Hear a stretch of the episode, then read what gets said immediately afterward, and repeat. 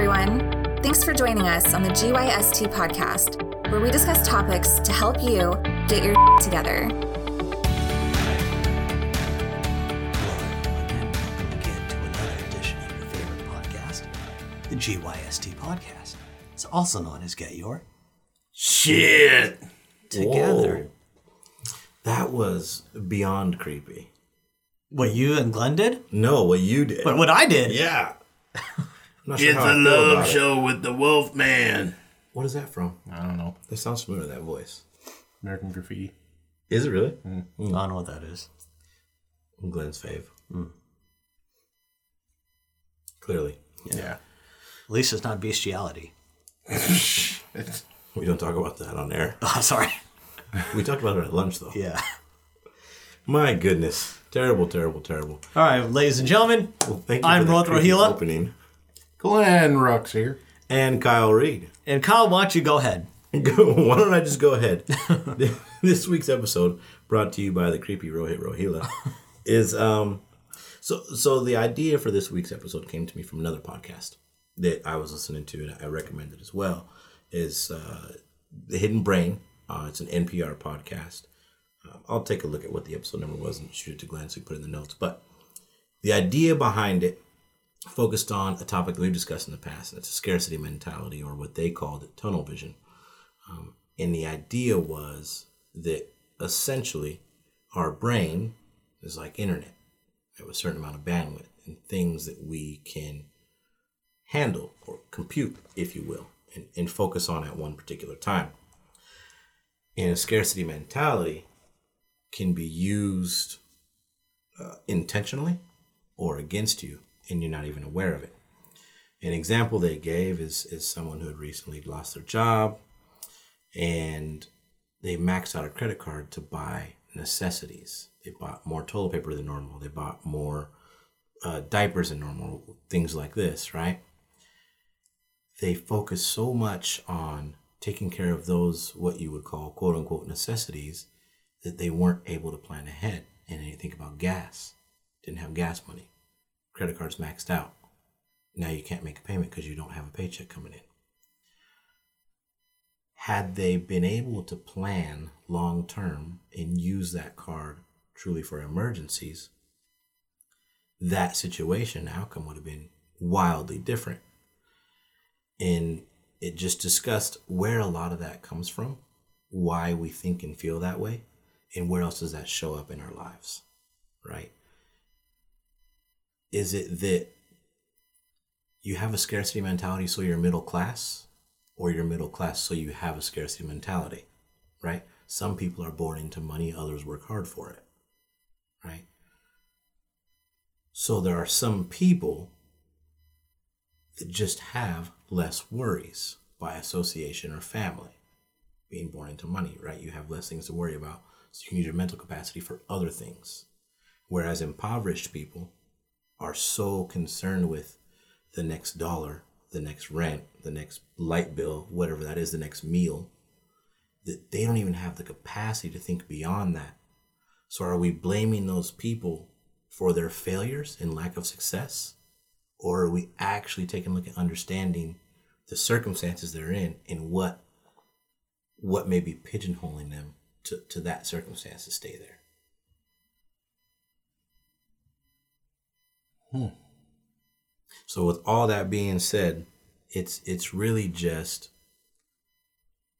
discussion around what scarcity mentality is, how it creates tunnel vision, where does it come up in our lives, my life, and what can we do about it? What can I do about it? What are your thoughts, Glenn? You and I discussed this episode today at lunch. Yeah, you had an example that I actually really liked. Yeah, there's actually a couple good examples in history. Um, you know, there's there's Mm-hmm. I wasn't aware of this either, Yeah, so it was- I- and was- this is this is going back to uh, Viking berserkers. They're created from hunger, and what they'll do is they'll train this warrior in the use of whatever weapon they choose, but they starve them. Then they'll put them into a ring with another fighter. And if they come out alive, they feed them and they feed them well. Then the next time they go into battle, they give them the same weapons. And they'll eat in front of this warrior. Then they'll send them into battle. They don't let this person eat. Was this movie called Gladiator? no, not a movie. Uh, this is how the Vikings actually trained berserker warriors. And this berserker warrior would then go into the village or the town that they're about to rape and pillage, right? and they'd just rain carnage, trying to end the battle as quickly as possible so they could get to their next meal. They raped the women. They pillaged the town. Or vice versa. I mean, you know, they don't really think that well when they're hungry and, and they're True. they're beaten so Why didn't they just bloody. Why didn't they just like break into a grocery store, That's a good question. Grocery stores didn't exactly Or- exist at that point. local bakery or something? Like, they they didn't have Safeway back then. No, they didn't have Safeway. Vons. Kidding. Hmm. So they use that um, To breed a scarcity mentality. as an in, as an intentional tactic to Exactly. breed that mentality. And that happens even today. Granted, not to the bloody mess that that was, but yeah. You can see that with some of the businesses out there. I mean, especially those that hire people who aren't legal. They'll often take advantage of that, uh-huh. give them just enough to survive. Yeah. And then if they ever look to move on or earn that legal status, they'll actually pull that money back and say, well, if, you know, if you do this, you won't have this money anymore. You're going to starve. Money is a way to control people, Absolutely. especially when they don't have any and they know they need it to survive. And I think the question that comes into hand there, right, is uh, are you better off having more or wanting less? Hmm. and what is the cause of wanting less? Is it to have a simpler, minimalistic lifestyle, or is it settling? It could be either. Potentially. One, I think, is empowering. The other is disempowering. What is what is well, how in which one and why? Uh, I think purposely having a minimalistic lifestyle is empowering, but settling for the bare minimum is uh, is negative Yeah. because what you're doing is you have that scarcity mentality. You know, same thing happens with with money. You know, people who are in debt, it's it's very difficult for them to get out of debt because what do they keep thinking about? How am I going to get out of debt? But by doing that, where are you focusing? The immediate. on debt. Mm-hmm. So if if I owe, let, let's say I've got 10k in, in credit card debt, bad credit card debt, right? And I keep thinking about how am I going to pay this off by the end of the year? How am I going to pay this off by the end of the year? And if that's the mentality that I have, then I'm going to be taking baby steps towards it because it's fear driven. Every time I think about it, I get just, you know, knots in my stomach and, and all this kind of stuff. But I but I think it, it's it just requires a, a quick switch of the flip. A quick flip, of the, switch. Man, now I'm sounding like Glenn.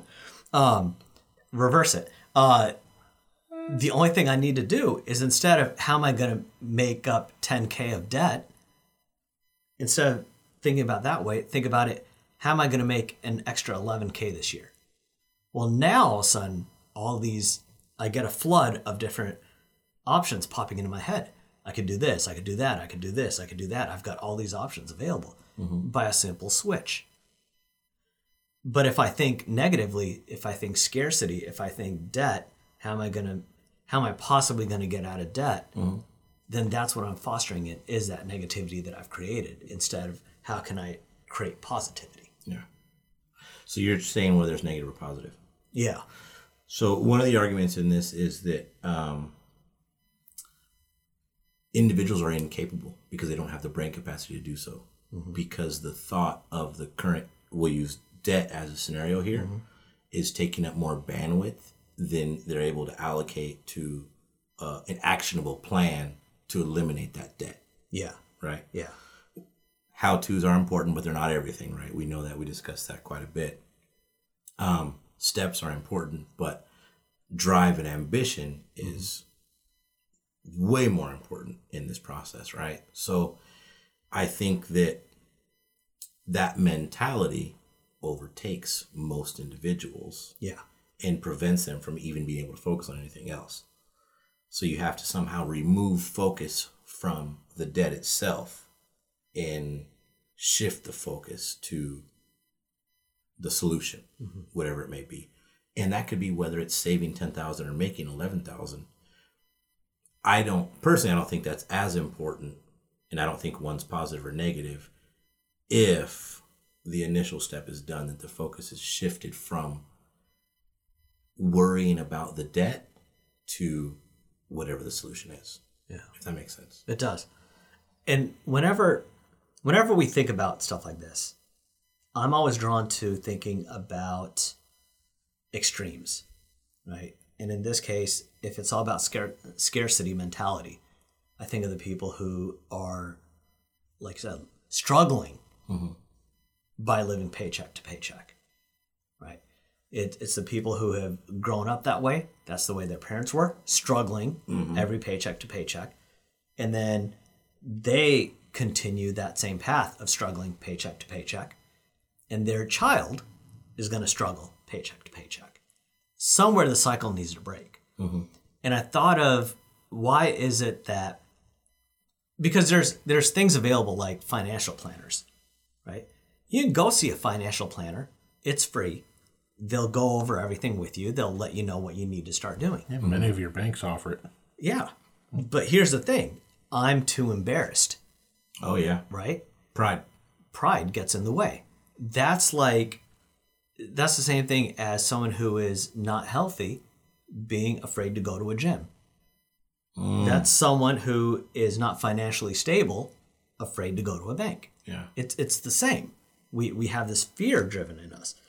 And I think what it comes down to is our circle of influence. That's how we stay in that path.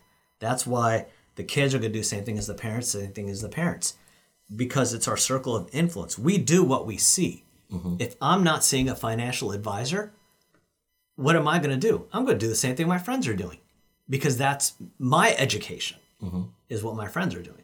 If, if my friends don't go to the gym, why would I? My friends don't do this, why would I? We rise and fall to match the expectations of others. The three of us and Kevin, when, when he's here, uh, unfortunately he's he's at home. His his baby girl is not feeling too well. Feel better, self. Um, but you know, the the four of us now hold each other to a certain level of accountability that we don't hold our other friends to. Why is that?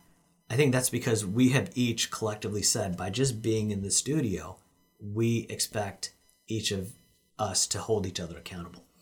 Our expectations have changed. Have right? changed. Absolutely. This is our circle of influence. For our mm-hmm. GYST circle of influence, we now are going to rise. Mm-hmm. We have different comfort zones now. We've all risen already. So I think to that point, uh-huh. and I don't mean to interrupt, but I want before you stray too far from this, I want to to bring up the point that it's autopilot, right? So you mentioned that we mimic those around us mm-hmm. because those things are autopilot. They don't they don't require bandwidth.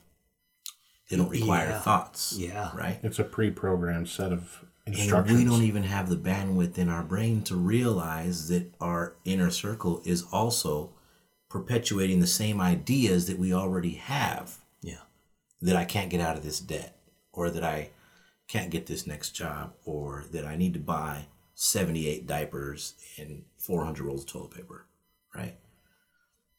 So I think I'm with you, but also you say it like it's so easy.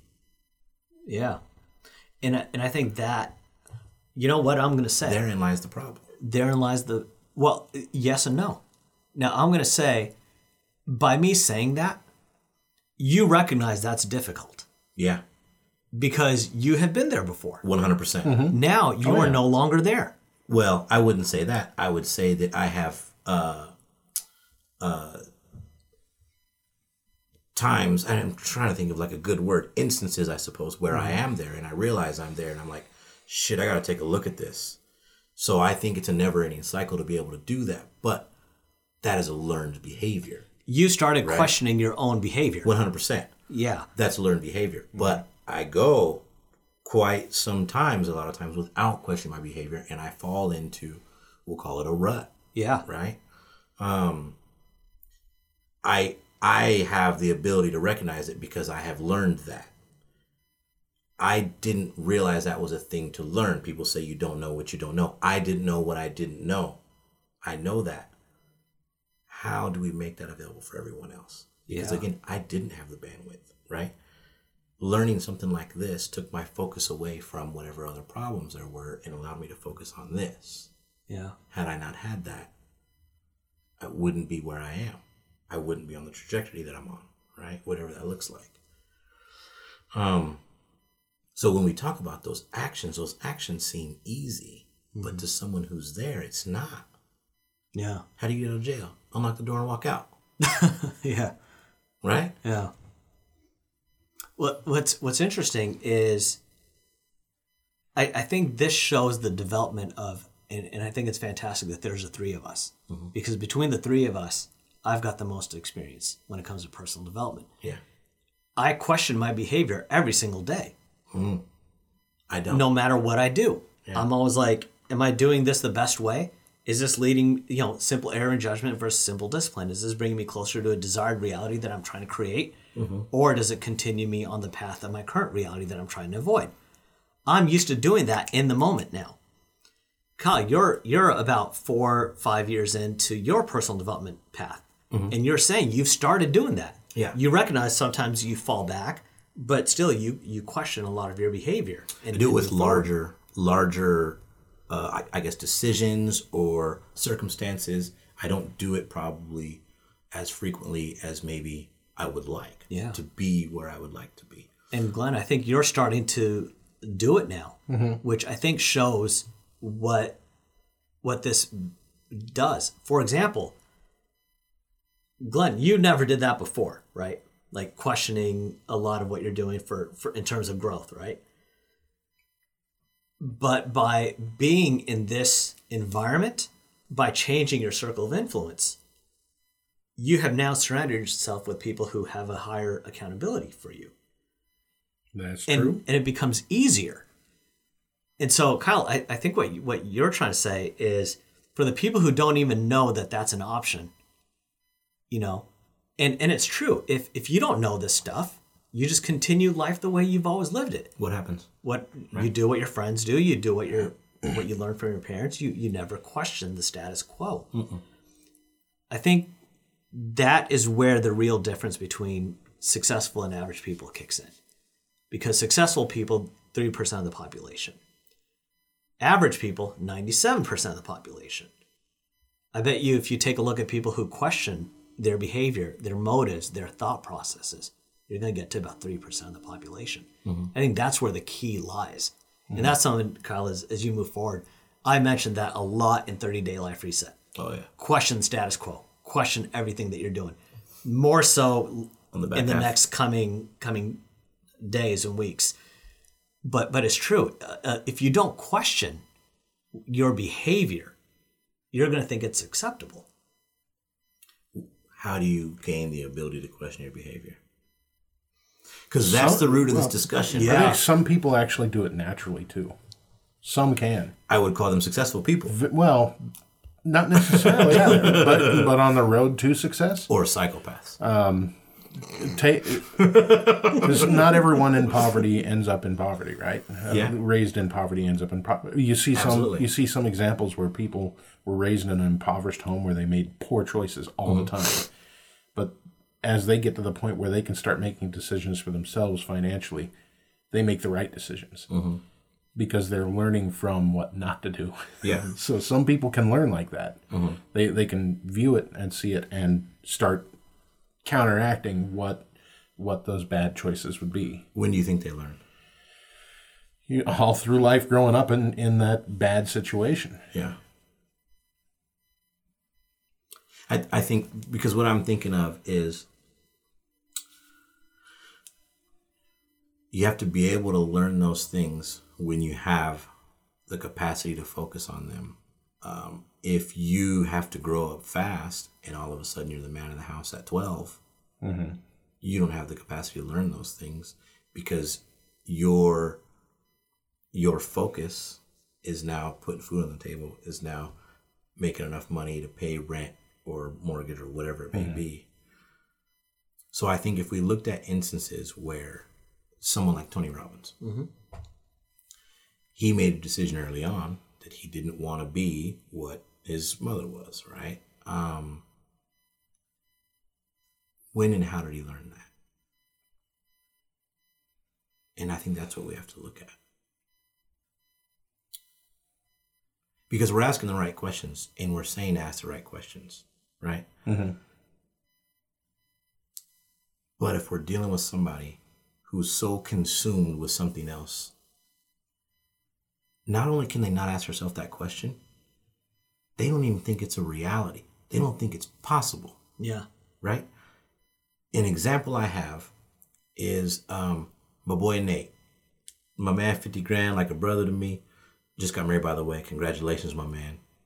Um, when LeBron went to the Miami Heat, I wanted to see the big three play the Lakers because I'm a big Lakers fan. I'm a Kobe fan. They played twice a year. That's it. Once in LA and once in Miami. In LA, it was on Christmas. So I said, I can't go on Christmas. I got to stay home with family. That's very important to me. But I need to see these guys play in person. We're going to Miami. Everybody was like, What? Seriously? You, you want to do that? That's a thing? Yeah, we can do that. Why the fuck not? Are we allowed to? Yeah, why not? I bought tickets, mm-hmm. right? And we went to Miami. We made a vacation out of it. Went to the Bahamas. It was beautiful. We was there for a week. And the low light of the trip was the game. And that's not negative. It's just that the trip was so much fun and we did so many awesome things. The intention to go was for the game, but it wasn't even the best highlight. Yeah. Shortly after that, I said, let's go to the Mayweather fight. Let's get tickets. And he said, what? We can do that? It wasn't even something he had ever considered in his life that it was possible. So not only did he not ask himself the question of, this would be a dope fight to go to. I want to mm-hmm. get tickets. How can I get tickets? It was not even a consideration. So that's what I'm saying is there's people out there who this is not even in a, a, a, So in your case, minute thought you, you were you were more of a motivating factor then. Hey, why don't we do this? You brought up the thought. Oh yeah, for the Lakers Sometimes game, it absolutely. Because sometimes it just takes that outside influence to say, "Hey, have you ever thought about doing this?" And if your outside influence is perpetuating the same thing that you're doing, so that's what I'm saying, right? Yeah. We talk about this inner cir- or, uh, circle of influence. Um, and this exercise is hard for people who are aware of the exercise. Imagine people who have no clue it fucking exists. Yeah. Yeah. That's the people I'm talking about. and it's tough. Like there there are people that I know who listen to this podcast who originally only started listening to it because they knew us. Absolutely. They had I no only desire. started recording it because I knew you. yeah. On that Yeah. front, on that front, I've got some Right. weird news at the end of this. So. Okay. Um, they they had no idea what personal development's even about. And I come across this al- almost on a daily basis. People still think personal development means there's something wrong with me. You know, why do I mm-hmm. need to go to a personal development seminar? There's nothing wrong with me. I've got a good so job. much so, so, that much. you use the word personal development and not self help. Y- yeah. And when we studied hashtags, we found out that personal development is a trash hashtag because nobody fucking uses no it. one uses it. Only people who are afraid to say self help. Yeah. Yeah. Didn't mean to interrupt, but I had No, to. it, it's true. I mean, and, and that's a thing in itself. what are you involved in? Personal development. Okay, he must be, you know, that's good. positive. It has a- What are you involved in? has a good Self help. Mm-hmm. Oh, there's something wrong with him. You know, he, and and that's interesting because I think what you're talking about is how do you realize that you need to break through one of the biggest walls when you don't even realize that there's a You don't wall there. it's there. You don't even see You it. no fucking clue. and your entire circle of influence doesn't see it. Because you're focused on every corner of the wall and not even realizing it's a fucking wall. Yeah. That's that's every every ounce of energy that you have in your brain is focused on that wall. Yeah. You know, if think about when you, when you were living in a cave, right? When our I ancestors That, I wasn't that poor. when our ancestors were living in caves, right? and and let's let's just say we hunted within a five mile radius, right? So everything that we knew was five miles away from our cave. Within that, right? Who's to say six miles away wasn't plenty of food? Mm-hmm. Plenty of food, but we just couldn't go there and make it safely back before the sun came down. That's all we. That's all we knew. And I think the same thing happens to us in life. Is we we stop exploring our comfort zone starts shrinking or in this case our comfort zone gets defined by our situation at home our financial situation at home and those that we surround ourselves with. When when we grow up in a house of abundance we're not taught lack. For for the three of us you know, it sounded like for the most part we we came from you know parents who who worked hard for us and did the best that they could, and we all have already because of their hard work set ourselves up on a different traje- trajectory, and our kids on a completely different level, because now our kids are going to start questioning their circle of influence. They're going to become aware of all this kind of stuff. So the tough part is, is when you're the first person, how do you recognize that stuff? Mm-hmm. And I think it comes down to somehow or another, you've got to be nudged a little bit to question. And and I think we all have a moment of the the day that turns your life around. For me, it was fourth grade. The the teacher said we're gonna put together a, a classroom newspaper, and she picked four or five students to do it and it was an after school program. I'm looking around, and these are all like the nerds, like the super intelligent ones, you know, the go getters and all this kind of stuff.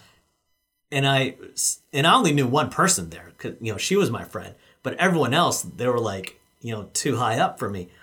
And I and I go to my friend, I was like, why did this, why does the teacher have me here? And she's like, look around. I'm like, yeah, exactly. Why am I here? She's like, you're one of us. I'm like, what? Get out of here. I'm not like, you know, I don't get top grades and all this kind of stuff, you know? She's like, no, but you're very ambitious. Like, of course you're a part of this. And that was my first awakening mm-hmm. of maybe there's something different about me. So I have I have a similar story, Yeah. but it's backwards. Oh, I was in second grade, and I had an opportunity to be in highly capable classes in elementary school, but none of my friends were and and what is that? highly is that capable. like it's like a type of yeah, whatever. It's like um, it's like honors classes, I suppose. Mm-hmm. Um, but it was in elementary school. Okay, like magic? What is magic? Oh, that's what they called it in my elementary school. Probably something similar. They rode the short limousine into Yeah. class. I had the same realization that you had. These kids are the nerds, the smart kids, the intelligent kids. Um, I don't recall believing that I didn't belong, but I recalled that they weren't my friends, and I wanted to be with my friends. So, so maybe, maybe subconsciously, I did believe I didn't belong because I believed I belonged with my friends who were not and highly capable, and I was afraid that their perception of me would change. So I refused to take the test. Wow. My parents were pissed Yeah. because you have to test into this program and take these other classes or whatever the hell, right? Um, so yeah, similar situation, but because of my perception, my fear of what the perception of my friends would be of me, had I done that and gone into that program, I didn't do it.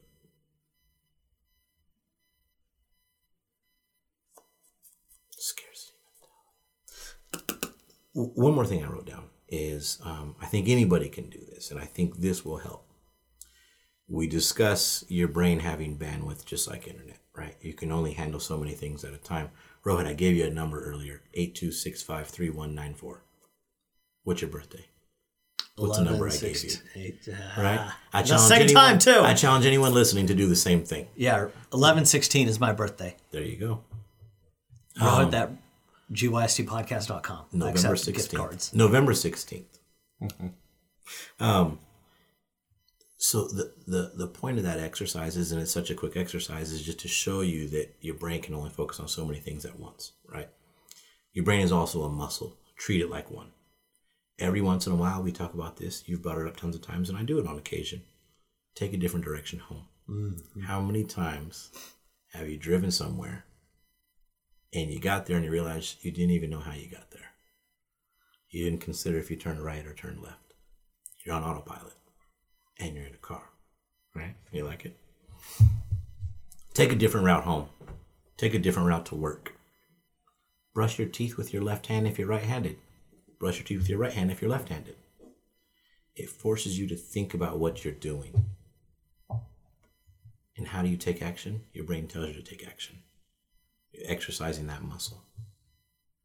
Now, just because you brush your teeth with your left hand if you're right handed, it's awkward in that circular motion and going from one corner to another and things like that, right? You think about it. You're telling your hand to do that. You're also stimulating the ability to have more thoughts outside of the norm. It'll continue to happen. Hmm. Yeah. Something so small like that. So I would challenge all of our listeners to do that. Brush your teeth with the opposite hand. Wash your body with the opposite hand. Don't wipe with the opposite hand because it could be very, very poor results. Take a different route home. Take a different route to work. Eat dinner with the opposite hand. See what your brain does. It's it's gonna be hard, but you're gonna have to tell yourself how to do it and really think and focus on it. Give yourself tunnel vision. Give yourself horse blinders for something to see that you have the mental capacity to do so. That's all I got, fellas. Well, and just to kind of piggyback a little bit off what you said, that's why personal development is so hard as well, mm-hmm. is because that's exactly what you're doing. You are, you have to recognize in personal development that the way you've been doing your life is not the most optimal. Personal development is all about improving your life. And you have to do things that are counterintuitive because whatever is intuitive for you right now you've already recognized isn't working. It's not the most efficient way of doing things.